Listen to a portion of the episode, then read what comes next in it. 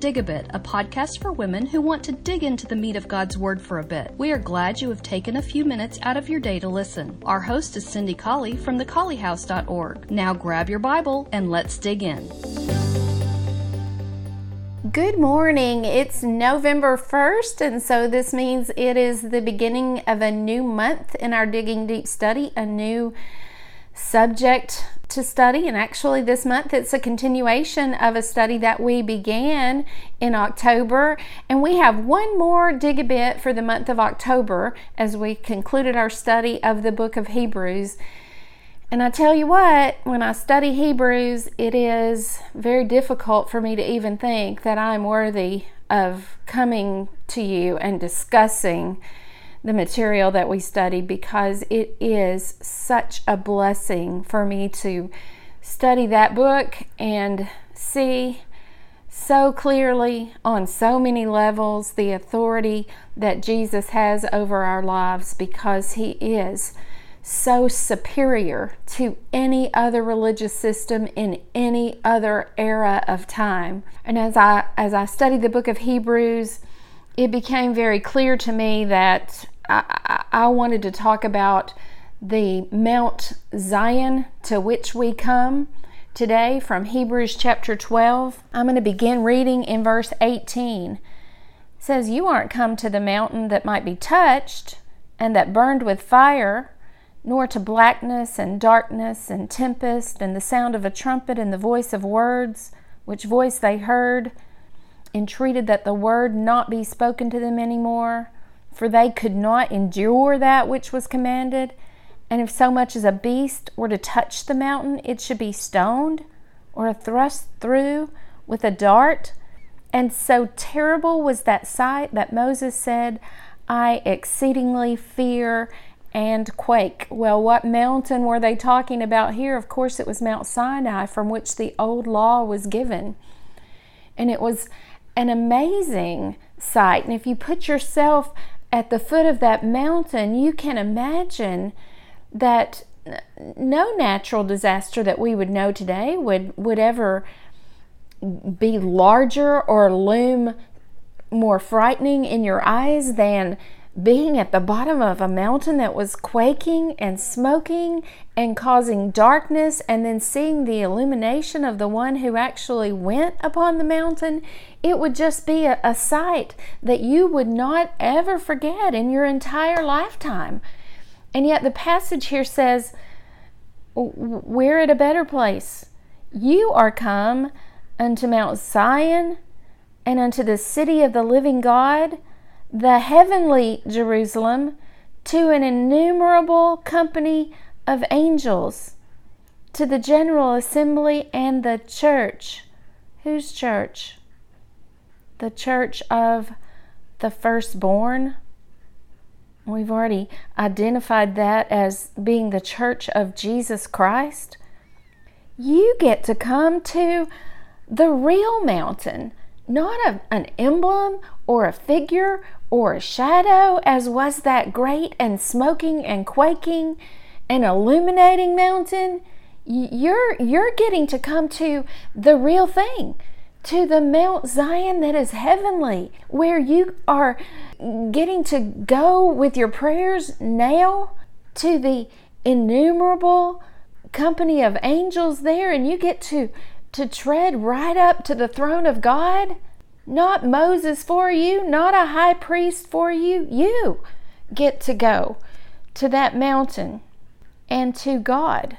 Verse 23 the judge of all, and to the spirits of just men made perfect, and to Jesus, the mediator of this new covenant, and to the blood of sprinkling that speaks better things than that of Abel. You don't just have the blood of an animal sacrifice like Abel had you have the blood of the sprinkling of the perfect Lamb of God. So, verse 25 is a real serious challenge. So, then you better see that you refuse not him who speaks from this mountain. For if they could not escape who refused him that was speaking on the earthly mountain, oh, much more shall not we escape if we turn away him that speaks from heaven. from that Zion whose voice then shook the earth, but now he's promised, saying, Once more I shake not the earth only, but also heaven. 28. Wherefore we, receiving a kingdom which can't be moved, let us have grace, whereby we may serve God acceptably with reverence and godly fear in view of the fact that we don't have to go before some earthly shadow or emblem, but we have the holy mount of God, the Mount Zion, the New Jerusalem, the church of the firstborn, the kingdom that can't be moved, these, these passages tell us. So uh, let's have grace. Oh, we we have the grace of God. Let's accept that grace of God that's given us that new kingdom. But what does grace tell us to do? Verse 28 serve. Serve God acceptably with reverence and with awe. We don't we have the holy mountain. We have the real Zion. We have the heavenly company and we are walking right past that heavenly company, as it were, to the throne of God through the blood of Jesus that's made us holy so that we can come before his throne. And when after this lifetime is o'er, we can praise him around that throne forever and ever. So, how should we react? He owns the church, it is the church of the firstborn. Acts 20 28 tells us that he purchased it. Jesus Christ, the better one, the author of our salvation, the captain of our salvation, the forerunner of, of Christians today through the veil, the one who is undefiled, the one who is the worker within us, the one who is better in every way than any mediator of the Old Testament, like Moses or their high priest. We have the perfect one, Jesus Christ. And verse 23 here tells us that he is the owner of the church. I was reading a book by a man named Francis Chan. Some of you are familiar with him, and I would not recommend everything that he says, and I would not recommend his works for a Bible class because while it seems to me that his heart is pure before God and that he's a, a seeking searcher, it seems to me that he is from reading his writings. I, I still have some basic disagreements with him that are important, so I wouldn't recommend everything that he says. But listen to what he writes about the church today. Lots of us make decisions based on what brings us the most pleasure. This is how we choose our homes, our jobs, cars, clothes, food, and churches. We pursue what we want, and then we make sure that there are no biblical commands we're violating. In essence, we're wanting to know what God will tolerate rather than what He desires, what He wants. So maybe we're afraid to ask what will bring Him the most pleasure. Ignorance sometimes feels better than disobedience. The good news is that by the grace of God, some of us are now seeing our failures and training ourselves to prioritize His desires. Scripture is our starting point, not desire or tradition, rather than thinking of what we would enjoy or asking others what they would like. We ask the simple question what would please God most? What would please the owner most? So, the question that we have to ask about the kingdom, the church, of the firstborn that belongs to the firstborn from the dead, what is it that the one who bought it would like to do with it? What would he like to see in the church? What is his desire for his kingdom today? What is his desire for worship? What is his desire for doctrine? What is His desire for evangelism? What is His desire for fellowship? What is His desire for communion? When we stop thinking about what we want in a church or even in a congregation and start thinking about what it is that the owner, the one who purchased it, the one to whom it belongs, what would he like to see in it?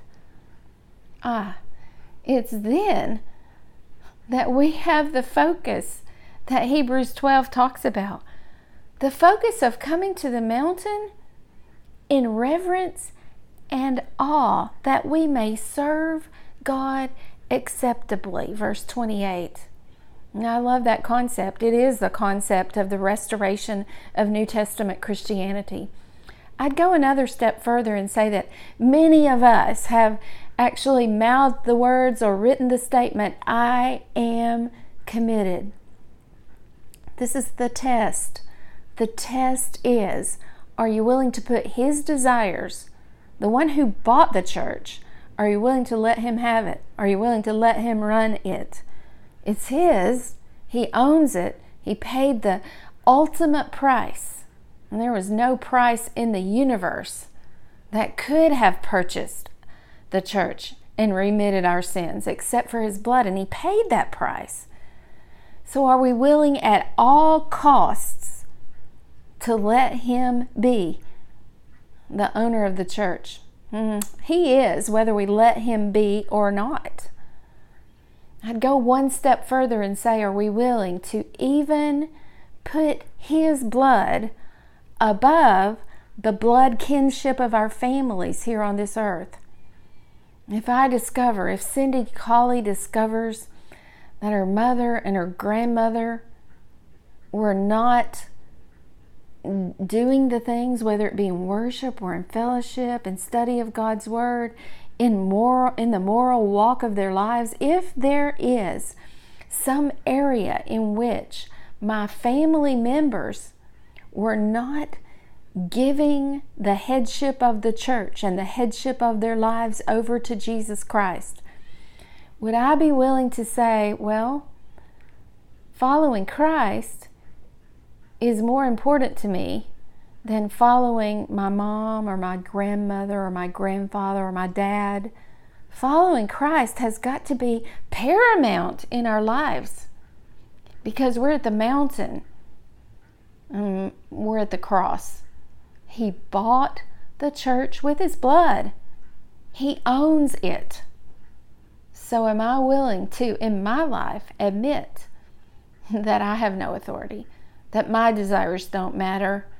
am I willing to commit and say, whatever He wants, whatever He wants for His church is what I desire.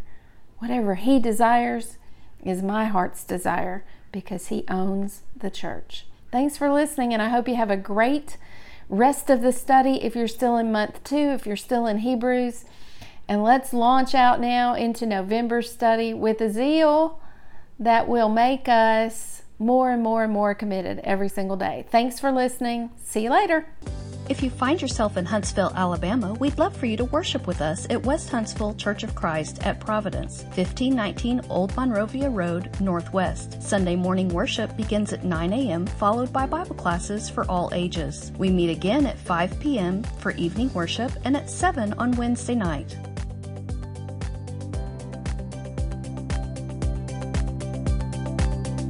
A Bit is a production of Digging Deep in God's Word, a Bible study for women. For more information, visit thecolleyhouse.org.